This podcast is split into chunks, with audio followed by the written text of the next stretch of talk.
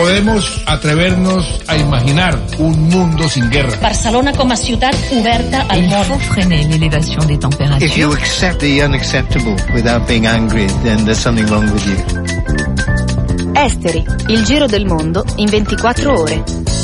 Un saluto ai nostri ascoltatori e ascoltatrici di Radio Popolare Popolare Network. Sommario della puntata. Germania. Unione SPD ancora insieme per formare un nuovo governo. L'ultima parola al congresso straordinario dei socialdemocratici che il 21 gennaio dovrebbe confermare o sconfessare l'accordo firmato da Martin Schulz. No ai migranti provenienti da paesi di merda. Un Donald Trump sempre più isolato insulta Haiti e l'Africa. Annullata la sua visita in Gran Bretagna. Ha capito che non era gradito ai londinesi, ha detto il sindaco Sadiq Khan. Sicurezza alimentare, in Francia scoppia lo scandalo del latte per neonati contaminato dal batterio della salmonella. Sotto accusa il modello economico di Lactalis, primo gruppo mondiale di prodotti caseario-lattieri. Effetto Catalogna. Ciudadanos diventa il primo partito in Spagna. Secondo un sondaggio di El País, il movimento di centrodestra otterrebbe oggi il 27,1%, superando di 4 punti il Partito Popolare di Rajoy. Petrolio, l'Arabia Saudita ha perso la sua guerra contro i produttori di shale gas.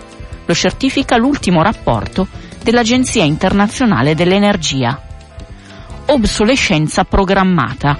Sale a 32 il numero di class action che Apple rischia di dover fronteggiare per aver rallentato le prestazioni dei vecchi iPhone.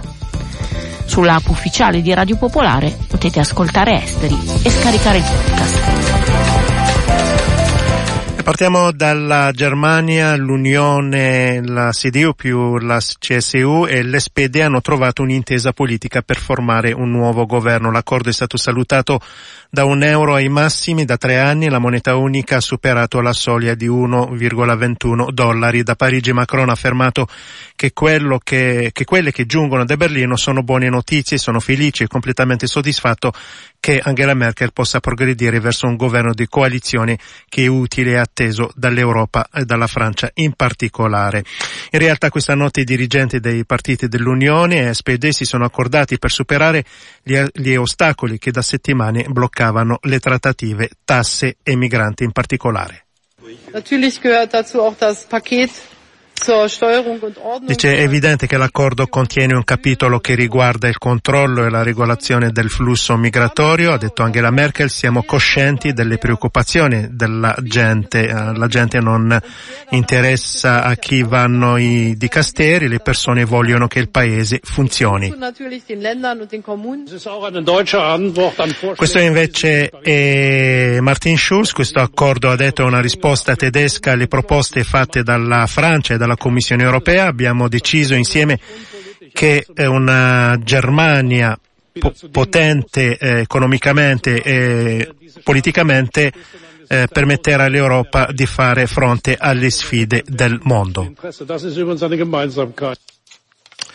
Angela Merkel vorrebbe chiudere le eventuali consultazioni della grossa coalizione entro metà febbraio perché il 21 gennaio si terrà il congresso straordinario delle spede che dovrebbe confermare o sconfessare l'accordo che è stato firmato da Martin Schulz e poi le parti dovrebbero discutere tutti i punti del preaccordo di 28 pagine.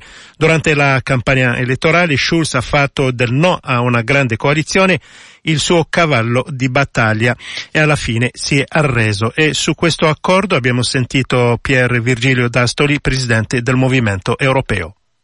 E ci sono alcuni punti su cui evidentemente l'SPD ha fatto dei considerevoli passi indietro, come per esempio sul tema dell'immigrazione in cui di fatto è stata accettata la posizione della CDU di una forte riduzione del numero degli migranti e dei rifugiati che dovranno essere accolti in Germania. Insomma, ci sono alcuni punti che sono certamente più nel programma della CDU che nel programma dell'SPD. Effettivamente come nella scorsa legislatura, che poi anche dal punto di vista del consenso dell'opinione pubblica elettorale, i socialdemocratici potrebbero perdere ulteriori consensi. Non so se questo avverrà per quanto riguarda l'immigrazione, ma certamente avverrà per alcuni altri aspetti, le questioni economiche, per esempio non è stato messo nel programma l'idea dei socialdemocratici di aumentare le tasse per i redditi più elevati. Questo punto non c'è, per esempio. Eh, quindi dal punto di vista della politica economica il programma è più spostato sugli interessi della CDU e della CSU che dal punto di vista degli interessi della SPD.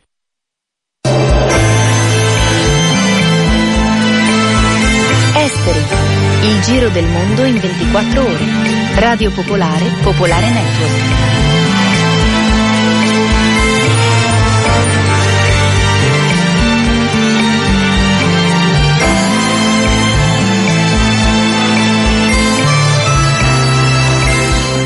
Avete sentito un Donald Trump sempre più isolato ha insultato Haiti e l'Africa. Il presidente americano in incontro alla Casa Bianca con alcuni membri del congresso ha usato parole dure contro gli immigrati, ai parlamentari senatori che gli chiedevano di riconsiderare la decisione di togliere lo status di protezione ai migliaia di immigrati da Haiti, El Salvador e da alcuni paesi africani. Eh, eh, Trump ha risposto perché gli Stati Uniti dovrebbero avere tutta questa gente che arriva da questo cesso di eh, paesi e questo ha subito scatenato polemiche. Trump eh, si sarebbe spinto anche oltre gli Stati Uniti e ha detto dovrebbero attirare più immigrati da paesi come la Norvegia. Abbiamo in studio Roberto Festa.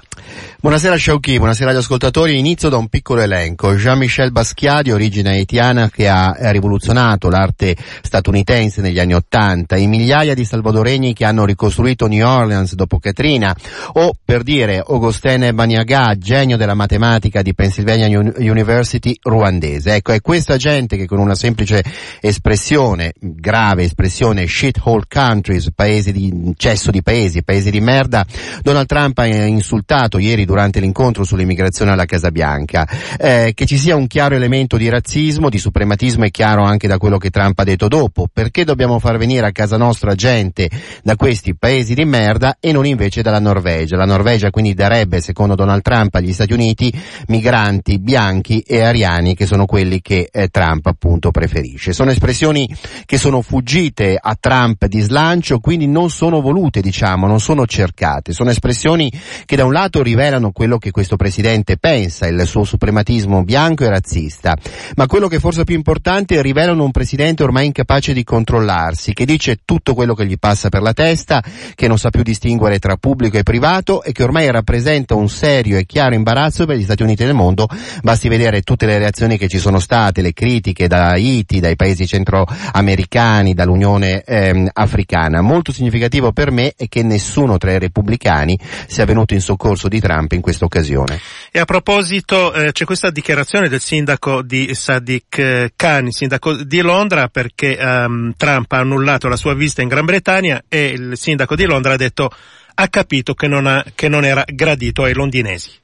Guarda, c'è anche qui un dato interessante. A partire dalla seconda guerra mondiale Ogni presidente statunitense ha visitato la Gran Bretagna nel primo anno di mandato, spesso nei primi due eh, mesi. La Gran Bretagna, per ragioni storiche e culturali, è sempre stata la più salda alleata degli Stati Uniti. Oggi Donald Trump non può mettere piede a Londra perché si scatenerebbero manifestazioni contro il suo arrivo. Ricordo brevemente, Trump doveva arrivare a Londra tra un paio di settimane per inaugurare la nuova ambasciata statunitense. La visita era stata catalogata come una working visit visit, cioè una visita di lavoro, taglio del nastro all'ambasciata e visita privata alla regina. Quindi un profilo basso, una visita molto diversa dalla visita di Stato in cui l'ospite viene ricevuto dal Parlamento e poi formalmente dalla regina. Questa però working visit, questa visita di lavoro, anche questa è naufragata. Trump in un tweet ha detto che ehm, è lui che si è rifiutato di andare a inaugurare la nuova ambasciata, dice che l'ambasciata si trova in periferia, che è stata voluta da Barack Obama con un pessimo affare immobiliare. In realtà la decisione di spostare l'ambasciata risale a più di dieci anni fa ed è stata presa da George Bush. Quindi un'ennesima distorsione della realtà da parte di Trump. La sostanza pe- eh, politica però è questa. Trump non può presentarsi per ragioni di sicurezza e di opportunità a Londra. Il sindaco di Londra gli dice noi non ti vogliamo di, eh, qui. Oggi tra l'altro di fronte all'ambasciata americana a Londra hanno messo una statua di cera di Trump, simbolo, immagine, monumento a un presidente statunitense sempre più impresentabile. Grazie Roberto Festa.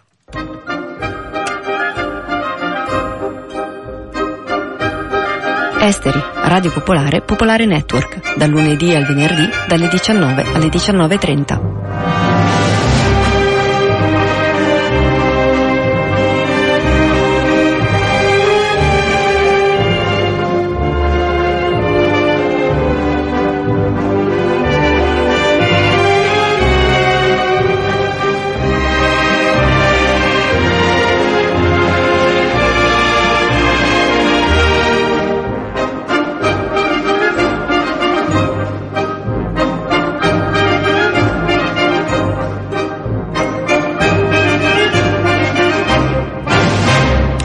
In Francia è scoppiato lo scandalo del latte per neonati contaminato dal batterio della salmonella e sotto accusa il modello di crescita di Lactalis, primo gruppo mondiale eh, dei prodotti lattieri e che eh, controlla in Italia la Galbani e Parmalat. Sentiamo Francesco Giorgini. Il gigante francese Lactalis, prima multinazionale mondiale del latte, ha commercializzato un numero significativo, ma ancora imprecisato, di tonnellate di latte in polvere per bambini contaminato dalla salmonella. Malattia del sistema digestivo lieve, ma che può essere grave e persino mortale per neonati e bambini gracili o già malati. In seguito all'allerta lanciata ad inizio dicembre dall'Istituto Pasteur e dall'Agenzia Nazionale di Veglia Sanitaria, la multinazionale francese ha impiegato più di un mese per notificare il numero e le coordinate dei prodotti contaminati, per sospendere le vendite, per lanciare la procedura di richiamo dei lotti a rischio e per solo oggi sospendere la produzione dello stabilimento all'origine della contaminazione.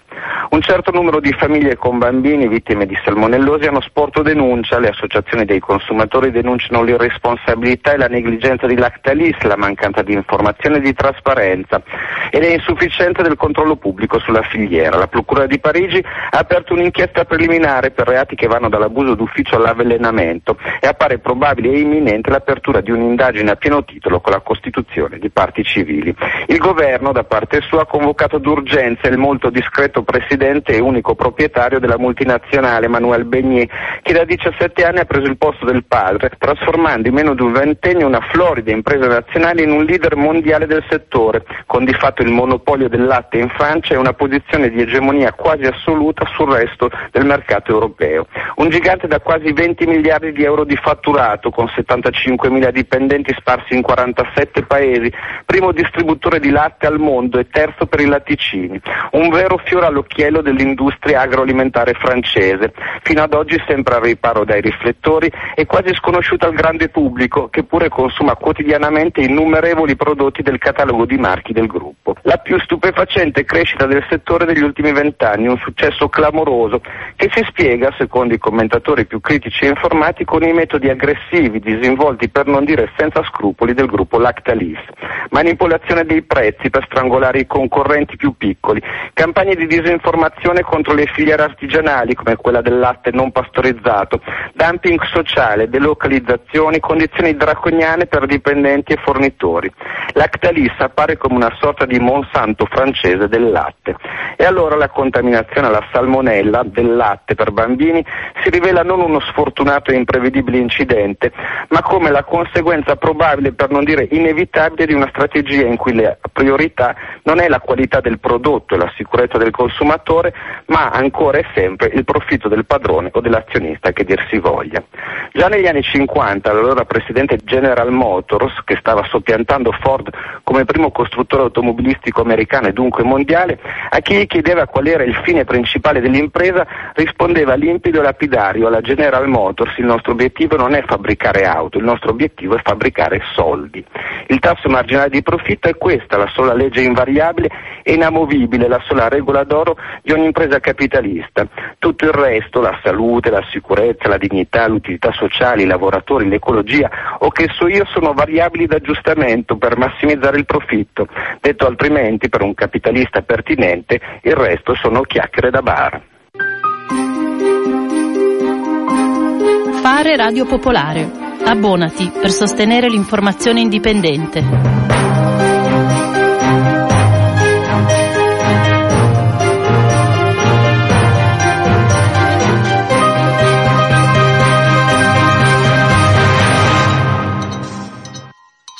Stati Uniti sale a 32 il numero di class action che Apple rischia di dover fronteggiare per aver rallentato le prestazioni degli iPhone con batterie vecchie senza informare i consumatori.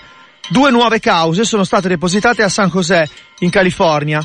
All'estero uno studio legale di Seoul, Annuri Law, ha fatto sapere di aver raccolto 370.000 adesioni di persone che vogliono unirsi a una causa contro Apple. In Francia la Procura di Parigi sta conducendo un'indagine per truffa e obsolescenza programmata. Per scusarsi, Apple si è offerta di sostituire le batterie dei vecchi smartphone con un forte sconto, da 89 a 29 euro. Cupertino 12 gennaio. Adesso parliamo di petrolio che ha raggiunto questa settimana, ha sfiorato i 70 dollari al barile e la, gli analisti di Citigroup dicono che potrebbe arrivare fino a, a 80 eh, dollari al barile a causa dell'instabilità nel mondo, soprattutto per l'effetto eh, Donald Trump. Eppure eh, il petrolio sicuramente non arriverà mai più alle cifre di qualche anno fa quando aveva sfiorato i 140 dollari al barile. Il perché? Perché eh, l'Arabia Saudita alla fine ha perso la sua guerra contro i produttori di eh, Shell Gas. Sentiamo il servizio di Alfredo Somozza. L'Agenzia dell'Ocse per l'Energia, la AIE, ha appena pubblicato uno studio che indica chiaramente quali sono stati i vincitori e i vinti nella guerra del petrolio in corso da tempo tra gli storici produttori dell'OPEC e le imprese che sfruttano lo shale oil con la tecnica del fracking. Ed è un risultato impietoso per l'Arabia Saudita, che in questi anni ha voluto un aumento della produzione di greggio per abbassarne il prezzo, pensando così di danneggiare i produttori di shale oil che hanno costi di estrazione più alti. La notizia è che gli Stati Uniti, produttori di petrolio tradizionale ma anche leader mondiali dello shale oil e dello shale gas, stanno per battere ogni record. Tra dieci anni saranno i primi produttori mondiali di petrolio, superando quindi l'Arabia Saudita. Intanto hanno già conquistato il primato nell'estrazione di gas scalzando la Russia. Gli USA tornano così a essere esportatori netti di energia, condizione che avevano perso nel 1953 e questo a discapito delle previsioni che fissavano il punto di non ritorno per il settore shale se il prezzo del barile fosse scivolato sotto i 60 dollari. Non era così dunque, ma indubbiamente questa guerra ha lasciato ferite profonde anche nella prima potenza mondiale. Washington ora deve affrontare problemi enormi che riguardano sia l'eccessivo indebitamento degli operatori energetici sia i dubbi sul veloce esaurimento dei pozzi e sulla tenuta geologica delle zone sottoposte a fracking.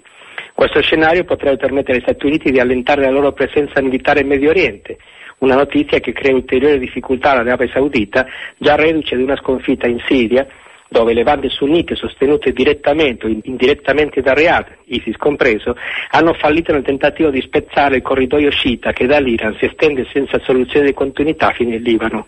Sconfitta che ha provocato un terremoto interno nella dinastia dei Saud, con l'epurazione di interi settori della novità reale, ormai allontanati dai ruoli di potere ma la crisi ha conseguenze anche regionali, a partire dal, tentativo maldestro di provocare la rottura di quell'alleanza tra sunniti e Hezbollah sciiti in Libano, che finora ha garantito la fragile stabilità del paese. Il progressivo disimpegno statunitense, favorito dalla maggiore autonomia energetica, mette dunque a nudo i problemi dei, dei sauditi, che si sono fatti alfieri di una lotta globale allo sciismo iraniano, finendo in realtà con il rafforzarlo. Molti ipotizzano che si stia delineando un conflitto tra Arabia e Iran. Lo sconto avrebbe inevitabilmente una dimensione globale. È difficile infatti pensare che Stati Uniti, Israele e Russia possano rimanere fuori da una questione di tale portata. Ma il report dell'AIE mette a fuoco anche un altro elemento che tutti i protagonisti dell'infinito grande gioco medio orientale stanno sottovalutando, e cioè il prossimo prevedibile calo del consumo di energia da idrocarburi per via dell'aumento dell'uso di fonti rinnovabili. Entro il 2040 si stima che il fabbisogno di energia globale crescerà del 30%, ma circa la metà di questo aumento sarà coperto da fonti rinnovabili. Anzi, già dal 2020 per molti paesi le rinnovabili saranno economicamente più convenienti rispetto al gas per la produzione di elettricità. In conclusione, lo stretto intreccio tra energia e geopolitica ci accompagnerà ancora a lungo. Alla fine però ciò che farà la differenza sarà l'evoluzione tecnologica del singolo cittadino, che sceglierà quale energia consumare o produrre autonomamente. Nel frattempo i padroni dei rubinetti del greggio questo dato di fatto non lo vogliono nemmeno prendere in considerazione, per la gioia dei fabbricanti di armi.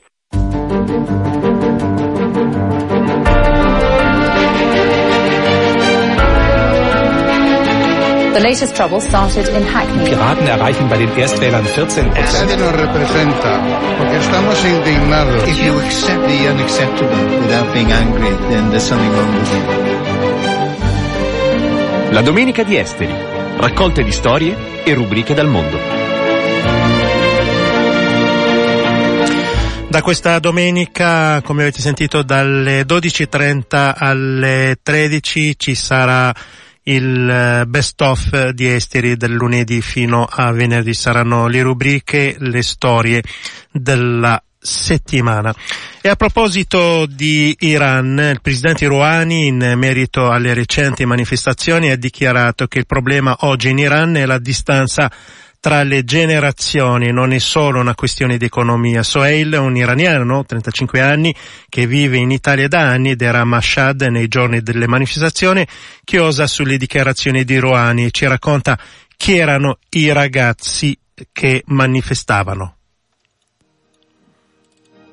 Non so da che punto di vista parla il presidente Rouhani, siccome lo conosco una persona eh, che ha, creato, ha cercato di creare un governo molto più moderato rispetto a quello precedente, eh, ci credo fino a un certo punto, cioè se la generazione dei nostri padri ha deciso di cambiare proprio lo stile di vita tramite una rivoluzione così, non è detto che ha deciso bene anche per la mia o quella successiva, la generazione successiva. Quindi ogni generazione ha le sue necessità.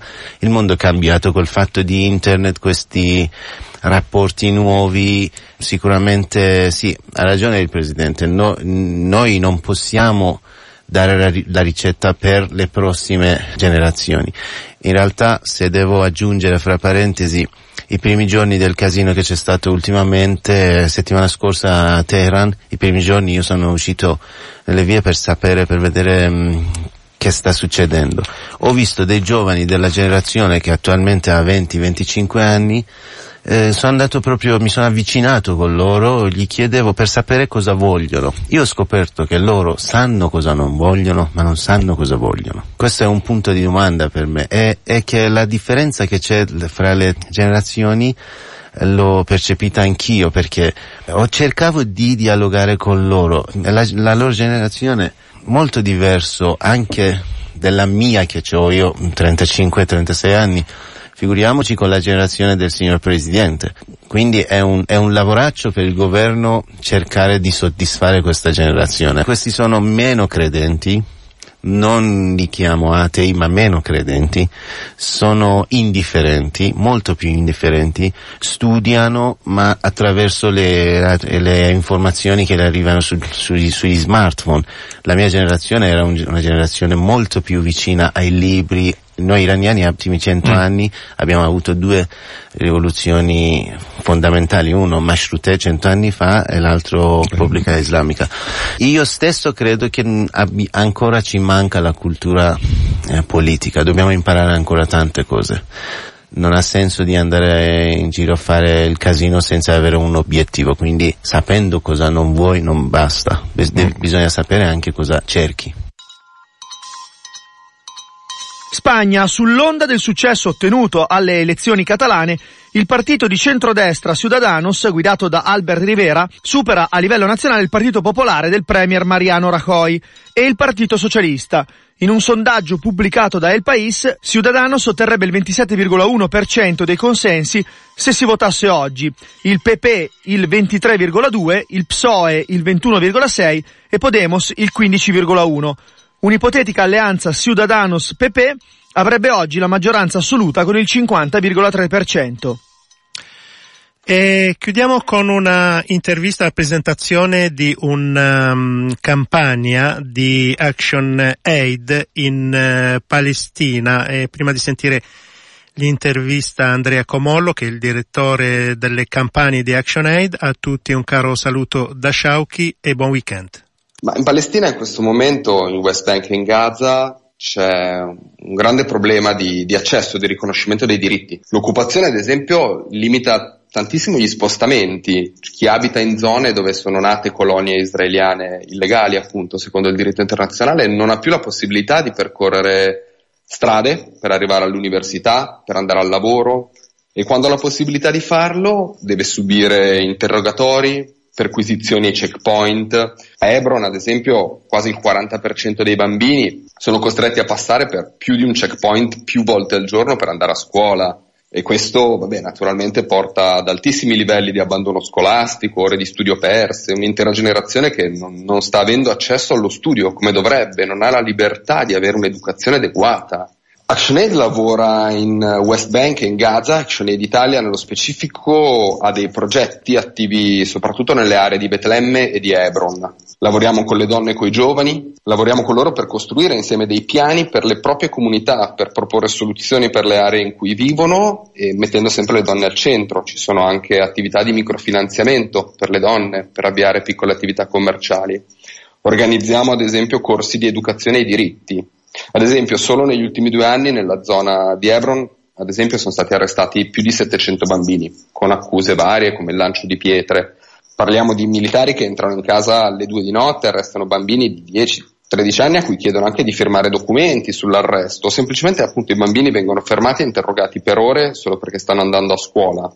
ActionAid organizza corsi di educazione ai diritti, perché anche i bambini possano conoscere e affrontare queste situazioni, firmino documenti che non comprendono. Abbiamo attività per il dopo scuola, concorsi che aiutano i bambini, magari anche attraverso il teatro, a vivere più serenamente una situazione davvero difficile. Come ActionAid avete lanciato una campagna di che cosa si tratta? Ci sono diversi modi in cui i diritti dei palestinesi vengono limitati, anche nelle cose più semplici. Questa campagna, ad esempio, chiede a PayPal di rendere disponibile il servizio anche ai palestinesi di Cisgiordania e di Gaza. PayPal, ad esempio, fornisce il servizio agli insediamenti israeliani, illegali nella stessa area, ma non ai palestinesi, agli studenti che escono dall'università, che vorrebbero avviare un'attività online, ad esempio, non è l'unico metodo di pagamento online, però sicuramente è il più semplice e il più diffuso. Per chi vuole aiutarci su actionaid.it slash petizione palestina c'è la petizione per chiedere a PayPal di non discriminare i palestinesi, di rendere il servizio disponibile anche a loro.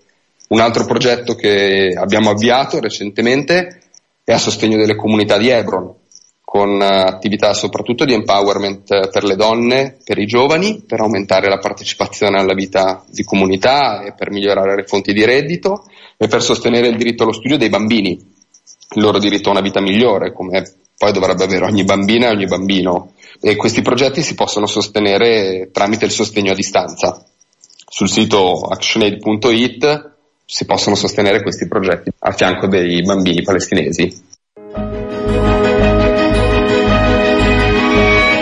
Avete ascoltato Esteri, un magazine di Radio Popolare.